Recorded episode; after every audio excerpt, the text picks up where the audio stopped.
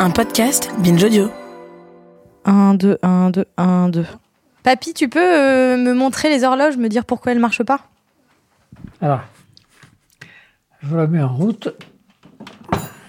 Mais moi j'entends le tic-tac hein, là derrière. Tu l'entends là? Et il est régulier? Mon grand-père a une petite collection de pendules anciennes. Elles sont toutes complètement déréglées. Regarde, mets le casque. Tu l'entends là? Non, je n'entends pas. Attends, je vais te le mettre plus fort. Là, c'est le maximum. Tu l'entends Mais c'est pas bon, il est pas bon. Non, il est pas bon. Attends. Mais, mais, mais, mais le. Ces horloges m'empêchaient de dormir quand j'étais petite. Leur tic-tac me dérangeait et elles sonnaient toutes les heures, voire tous les quarts d'heure. Un jour, j'ai compris qu'il suffisait d'attraper leur balancier entre les doigts pour tout arrêter. Le tic-tac et les clochettes. J'attendais que tout le monde dorme pour faire le tour de la pièce et arrêter consciencieusement toutes les horloges les unes après les autres. La clé, elle sert à quoi? À remonter.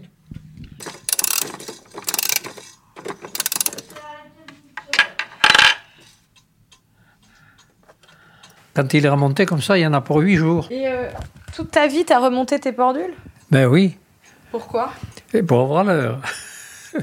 J'adore le tic-tac. Pourquoi? Parce que ça, rythme le temps. Tic-tac, tic-tac.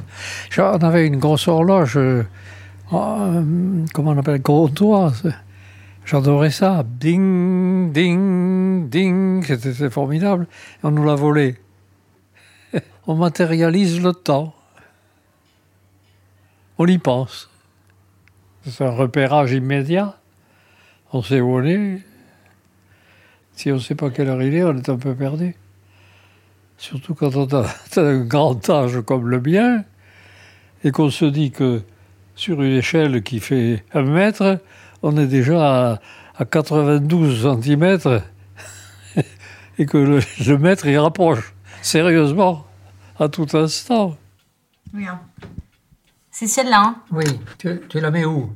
Une minute avant 13h. Ah non, tu peux pas revenir en arrière. Ah Mon grand-père ne s'est jamais fâché de ma manie d'arrêter ses pendules. C'est faible. T'as plus le casque sur les oreilles, c'est pour ça. Hein? Tu n'as plus le casque sur les oreilles. Mais maintenant que je le vois, les ajuster au millimètre près pour que le balancier soit bien équilibré, Tac, tac, tac, tac, tac, tac. je me dis que j'ai dû lui en faire perdre du temps, à vouloir à tout prix arrêter les secondes de défilé.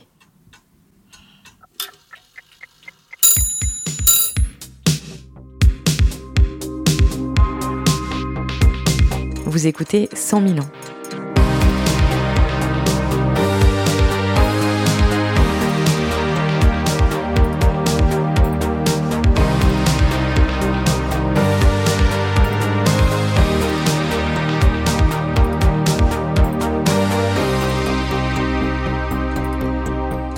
Dans ce deuxième chapitre, on va comprendre à quoi sert la mesure de plus en plus précise du temps, on dira bonjour à Albert Einstein et on frôlera la catastrophe.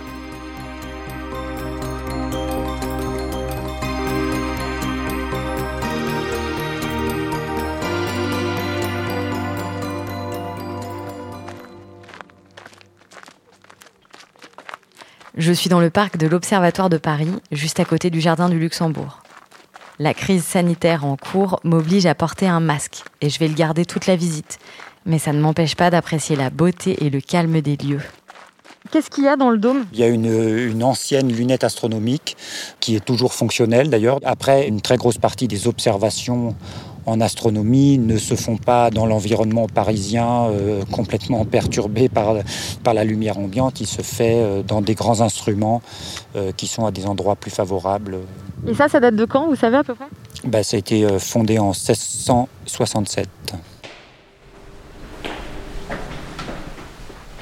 Sébastien Bise est physicien et directeur de recherche au CNRS, spécialisé en mesures hyper précises du temps. Mais on n'est pas dans le bâtiment historique. Il m'emmène dans un bâtiment moderne et on descend au sous-sol.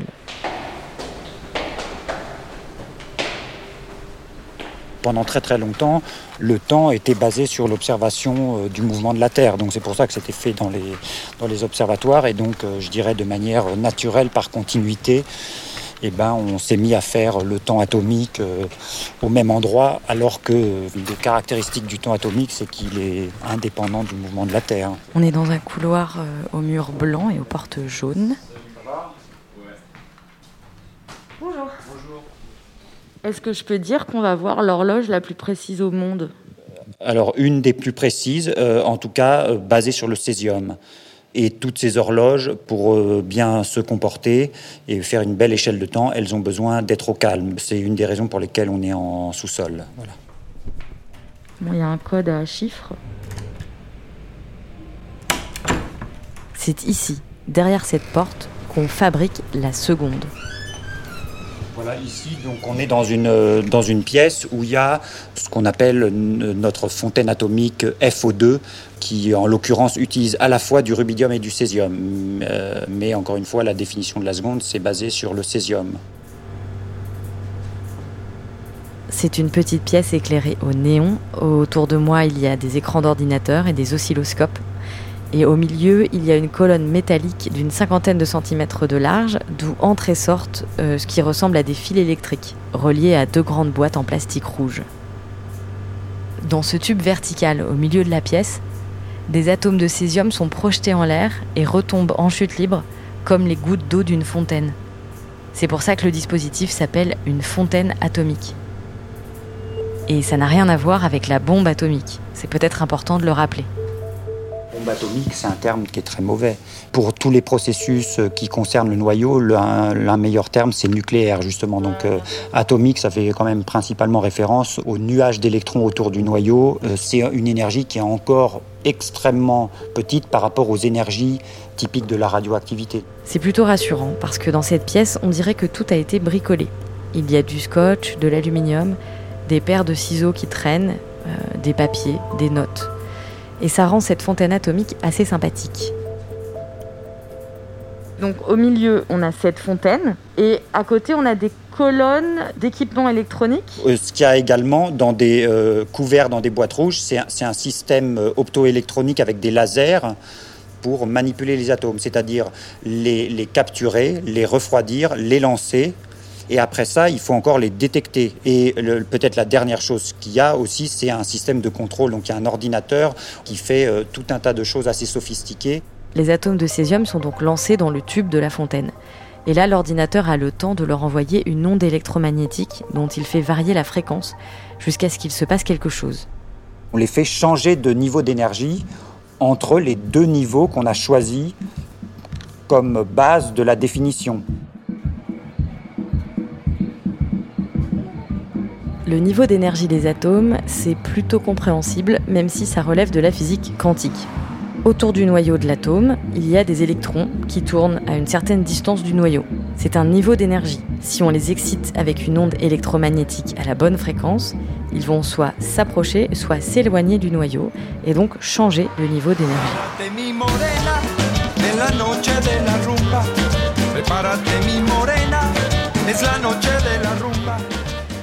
Quel rythme vous donne naturellement envie de vibrer, vous? Le tango, par exemple, me laisse de glace. Le jazz aussi. Mais si on me fait entendre de la rumba, c'est presque automatique. Je me mets à danser. Et les atomes de césium sont un peu pareils. Disons que dans le tube de métal de la fontaine atomique, il y a une grande soirée à laquelle participent des atomes de césium en chute libre. Le DJ, c'est l'onde électromagnétique contrôlée par l'ordinateur. Le DJ ne fait pas danser les atomes à tous les coups. Parfois, il fait des flops. Et parfois, il suffit d'un bon morceau. Une bonne petite rumba. Et hop, tous les atomes de césium se déhanchent sur la piste. Quand ça arrive, on dit que tous les atomes de césium changent de niveau d'énergie.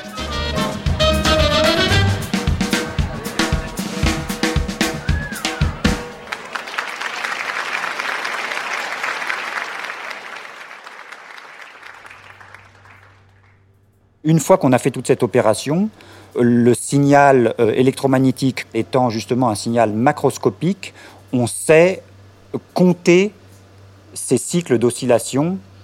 Et donc, quand on en compte 9 192 631 770 cycles, par définition, on a réalisé une seconde. Cette seconde que vous venez d'entendre, c'est précisément le temps de 9 milliards d'oscillations de la fréquence électromagnétique qui fait danser les atomes de césium. Et ça, c'est la définition adoptée en 1967 par le Bureau des poids et mesures. Une définition mise à jour régulièrement pour encore plus de précision. Là, juste à moins d'un mètre de moi, il y a des atomes qui sont en train de nous donner des informations sur euh, le rythme de la matière, on peut dire ça? Oui, oui, on peut dire ça, euh, selon la définition qui, à la fin, a un, caractère conventionnel par le chiffre qu'on choisit. Mais par contre, effectivement, le phénomène, lui, il est très euh, fondamental et générique. Et donc, on ausculte ce rythme de la matière pour en tirer, nous, notre seconde. Exactement. Est-ce qu'en théorie, on pourrait faire ça avec tous les éléments de la Terre? Est-ce que tous les atomes ont comme ça en eux une régularité qui peut nous permettre d'extrapoler jusqu'à la seconde Ouais, c'est une très bonne question. Alors, euh, de manière très très générale, n'importe quel atome, n'importe quelle molécule a aussi plein plein de niveaux quantifiés qui, a priori, quand euh, l'atome ou la molécule est non perturbée, sont parfaitement stables. Par contre, il se trouve qu'il y a quand même un nombre limité de transitions dans un nombre limité d'atomes qui ont des très très bonnes propriétés pour pouvoir faire une manipulation concrète qui en extrait l'information. J'aime l'idée que potentiellement, chaque type d'atome ait sa musique préférée. Peut-être que l'hydrogène aime la musique minimaliste, le carbone la musique classique, et le ribidium un bon gros rock métal. Mais peu d'éléments sont aussi fiables que le césium 133. Vous auscultez les atomes et vous vérifiez, ah, ils battent toujours bien à 9 euh, milliards de hertz. Euh. Est-ce que c'est arrivé que certains atomes ne se comportent pas de la même manière? Autant qu'on sache, et, c'est le, genre de choses qu'on essaie de vérifier très très bien, tous les atomes sont euh, identiques et donc la transition choisie, la transition hyper fine de l'état fondamental du césium 133, euh, cette transition, c'est exactement la même pour des atomes non perturbés. Après, comme j'ai dit, quand on les manipule concrètement, quand on les interroge concrètement, des imperfections entre en jeu. C'est justement notre travail de comprendre, de tester euh, en permanence pour euh, s'assurer que ceci n'arrive pas. Et justement, ce qui établit l'incertitude, c'est un travail de, recensement de tous ces effets pour dire que voilà, on a un très haut degré de certitude que euh, on n'a pas plus que au total de perturbations.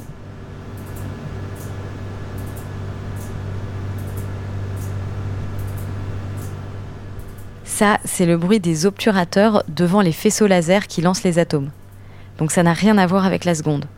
Mais comme il n'y a pas grand-chose à décrire dans cette pièce, j'ai voulu les enregistrer et avec mon micro, je me suis approché très près, peut-être un peu trop près, des boîtes en plastique qui abritent les lasers. Le micro pas, touché un oh ah non, je pense pas, non, mais. D'un coup, Sébastien Bise a l'air hyper inquiet il me fait remarquer que certains lasers ont arrêté de fonctionner. Oh non, c'est. Vous pensez que je vais toucher S'il y, a, eu un, petit choc, ça peut, ça peut désasservir les lasers. Là, ça pourrait être le cas. Oh là là Je vous assure que je n'ai rien touché, mais je me sens coupable, parce que ce serait pas la première fois que j'arrête volontairement le temps. J'ai tellement de fois arrêté les pendules de mon grand-père. Sur, euh, sur, le césium, euh, ça s'est mis en pause un certain temps. Et je, me demandais si un laser s'était pas déloqué, même s'il n'y avait pas vraiment de raison. J'ai eu très peur, mais heureusement, l'horloge atomique est repartie toute seule. Je pense que c'était pas ça en fait. Sur celui-là, il y, a une perturbation probablement qui vient du secteur qui nous fait faire une petite pause comme ça, mais bon, c'est sans impact majeur. De toute façon, la seconde est calculée dans une autre pièce. Une pièce secrète où je n'ai pas le droit d'aller. Les données de la fontaine, que l'on vient d'entendre, sont comparées à celles de quatre autres horloges atomiques, pour assurer la pérennité du signal.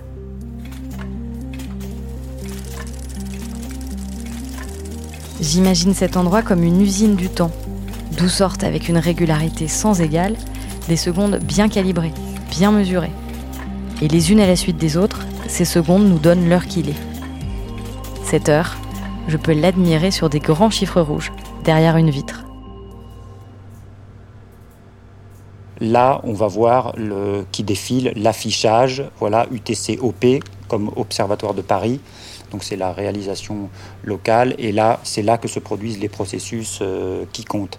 Une fois qu'on a réalisé le temps, on le. on- Déjà, j'adore qu'on a réalisé le temps. voilà, euh, une fois qu'on l'a réalisé, euh, on a un signal physique qui est en nos murs, mais ce qui est euh, très utile, c'est de le comparer et de, et de le mettre à disposition par divers moyens.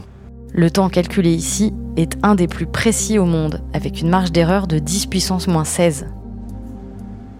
10-16, c'est à peu près 100 secondes euh, sur l'âge de l'univers comme, euh, comme euh, erreur. Bon, pas mal. belle performance. Oui, en, fait, en fait, oui, je trouve c'est assez impressionnant qu'on arrive à, à finalement contrôler une quantité à ce niveau-là. Et euh, la nouvelle génération dont j'ai parlé, peut-être qui servira de base à une nouvelle définition de la seconde, elle, elle est, on a un degré de contrôle qui est encore 100 fois meilleur en fait. Donc une seconde sur l'âge de l'univers. Voilà. Donc potentiellement, il y a, on peut encore améliorer beaucoup. Je me demande sincèrement à quoi ça sert cette précision du temps. J'ai rendez-vous dans un stade parisien avec Daphné Biboum, une femme qui s'accroche au centième de seconde près, voire au millième quand il y a égalité. Elle est sprinteuse. Mais aujourd'hui, elle n'a pas dû courir assez vite. Désolée pour le retard. Euh, j'ai perdu mon passe Navigo, j'ai cherché partout. Est-ce que ça arrive souvent à une sprinteuse d'arriver en retard? Euh, bah, pour moi, oui, oui. Pourquoi? Parce qu'on pense qu'on peut faire un sprint tout le temps? Euh, je pense, oui. On peut se dire qu'en euh, en marchant suffisamment vite ou en courant suffi- suffisamment vite, on va rétrécir euh, la durée de temps de, divisé par deux. Mais c'est pas le cas. Le chrono, notre temps en sprint, c'est un peu notre carte d'identité. C'est-à-dire que quand on va interagir avec d'autres athlètes, c'est un peu bête, mais c'est un peu comme un classement. C'est-à-dire qu'on va se dire cette personne a fait ci, cette personne a fait ça. Et peu importe son physique, hein, cette personne, juste on va se dire bon, cette personne-ci, elle vaut ci, ça, ça, ça, ça, ça. Et, et en fait, on vit un peu que pour ce chrono, un peu. Là, mon record, c'est 12 secondes 20 en 100, en 100 mètres. Mon objectif, c'est d'être en dessous des 12 secondes. Et en 200 mètres, ce serait d'être en dessous de 24 secondes 50. Le temps, c'est tout. Quand on fait un échauffement, on dit allez, 5 minutes d'échauffement, 10 minutes d'échauffement, on se chronomètre, combien de temps on fait pour courir ci Ou même, j'aime bien euh, chronométrer un peu tout et n'importe quoi. Le temps que je mets pour aller à mon, à mon job ou pour aller à l'école, enfin, tout en fait, je chronomètre tout.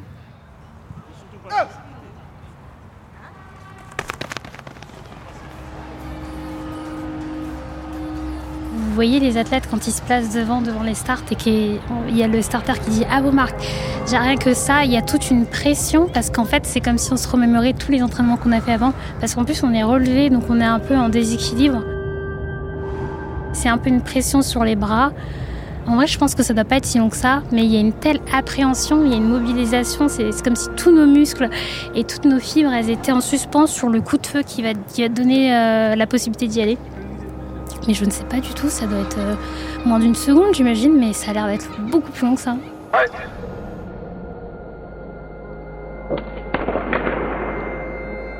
J'ai du mal à, à, voir ce qui se passe. C'est, Moi, je- j'entends beaucoup d'air, beaucoup de, beaucoup de vent. Ça fait euh, un. Je vois juste. euh, Je vois rien, je, vois rien du tout à part juste la- la- l'arrivée. Et à côté de moi, je vois les autres filles qui courent à côté de moi et ça va très très très vite. En fait, au début, c'est comme si on devait pousser une voiture. Quand on pousse une voiture, on mobilise beaucoup, beaucoup, beaucoup d'énergie. On n'avance pas beaucoup, mais petit à petit, donc ça va être des petits pas, et petit à petit, on pousse, on pousse, on pousse, on pousse. Et je dirais que ce serait vers les 50, 60, 70 mètres où on est à fond la caisse. Et à la fin, en fait, on est en survitesse. Et comme je vous l'ai dit, en fait, ça dépense beaucoup d'énergie.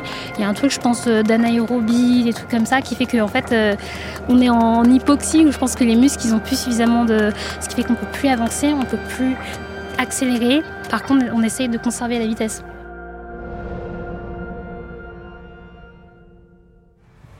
Alors, vous allez cette équipe chausser les pointes. J'observe les sprinteurs et Benjamin, leur entraîneur.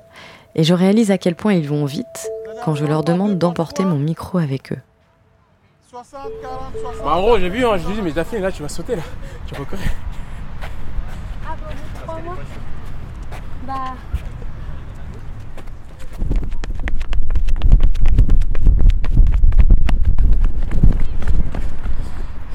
Quand on est dans la course, je me disais en fait, on entend du vent, on va, ils vont tellement vite. C'est quoi leur vitesse, le, le point de vitesse qu'ils font? Ben, à ce niveau-là, ils sont encore à 8-9 mètres par seconde. Euh, les meilleurs mondiaux sont à 10-11 mètres par seconde parfois. Donc c'est énorme. Et vous leur donnez leur temps à chaque fois ou pas? Euh, non, ce genre de travail, je, on travaille techniquement, je ne prends pas de chrono. Mais vous l'avez quand même dans la poche. Toujours. Pourquoi? Ça reste c'est un instrument de travail, il reste toujours dans mon sac. Dans mon sac à dos, il est toujours là.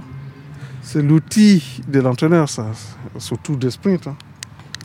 Parce que nous, les secondes, les millièmes, c'est très très important. Celui-là, il s'arrête au centième.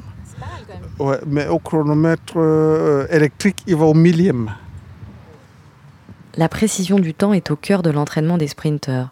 Et quand je vois à quel point ils sont épuisés après juste 8 secondes de course, je comprends l'énergie considérable qu'ils dépensent pour se mettre en mouvement. Tenter de grappiller des centièmes et même des millièmes de seconde dans ce contexte, ça me paraît passionnant. Mais un millième de seconde, c'est trois chiffres après la virgule. La précision du temps de l'Observatoire de Paris est de 10 puissance moins 16, c'est-à-dire 16 chiffres après la virgule, et peut-être bientôt 18. Ça me paraît un peu beaucoup. Sébastien Bise m'explique que le signal émis par l'Observatoire est utilisé pour tout un tas de réseaux qui ont besoin d'avoir un temps extrêmement précis et unifié. Les transports, les communications, la navigation par GPS. Mais l'application que je trouve la plus passionnante concerne la physique fondamentale. Avec cette précision, on peut vérifier des théories comme la relativité générale d'Albert Einstein. Cette théorie qui explique que le temps ne s'écoule pas de la même manière en fonction de la gravité. Est-ce que vous, au jour le jour, vous faites l'expérience de cette relativité? Ben, absolument.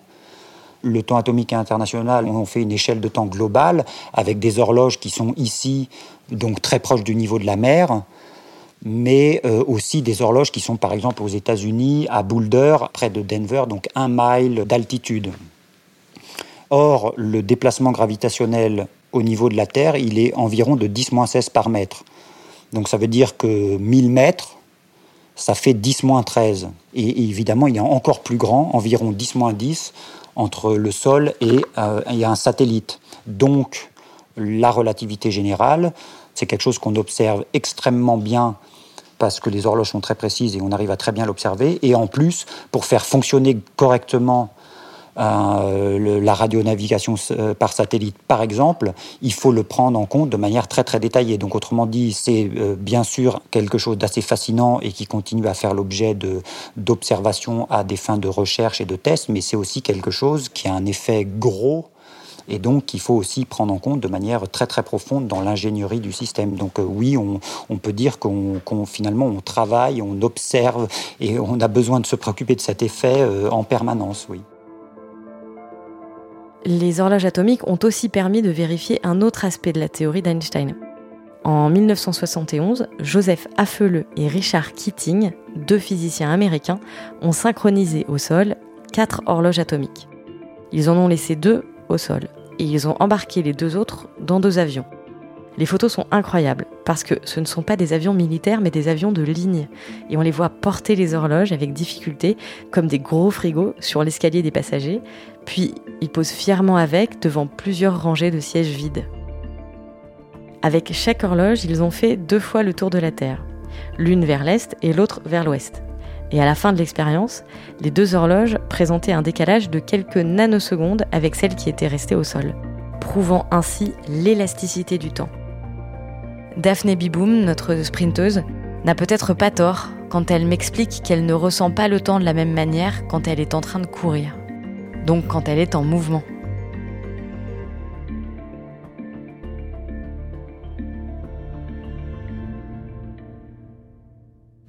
Vous avez une horloge atomique au bras ou pas? Non.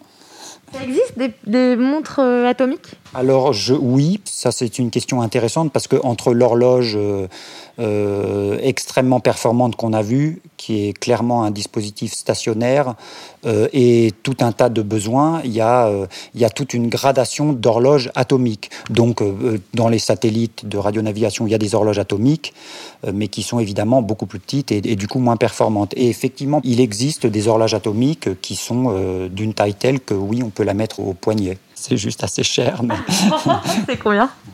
Euh, je ne sais pas, je crois que c'est plusieurs dizaines de milliers d'euros. Je ne connais encore personne qui porte son horloge atomique au poignet.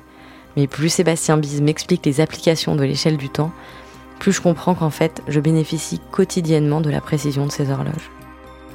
L'heure qui s'affiche sur mon portable est indexée sur ce temps, et ça signifie que derrière ces chiffres, quelque part dans une cave à Paris, il y a des atomes de césium qui entrent en mouvement et se mettent à danser une rumba au tempo de 9 GHz. Et ce temps-là, même si je voulais essayer, je pourrais pas l'arrêter en attrapant un balancier entre mes doigts. Dans le chapitre 3 de 100 000 ans, on verra que toute la matière ne se comporte pas de façon aussi stable. Vous vous rendez une quantité d'énergie qui se produit spontanément, Certains atomes sont actifs et se comportent naturellement comme des chronomètres. Je vais vous montrer quelques objets, puis on va faire quelques mesures pour que vous voyez un petit peu. Euh, Ne- Ne vous irradiez pas pour moi. C'est vous ça? Quoi? Oui, c'est moi. Ah, vous êtes trop mignonne Avec Marie Curie, là d'ailleurs. Bon, bah on est là, euh, euh, on est maintenant, allons-y.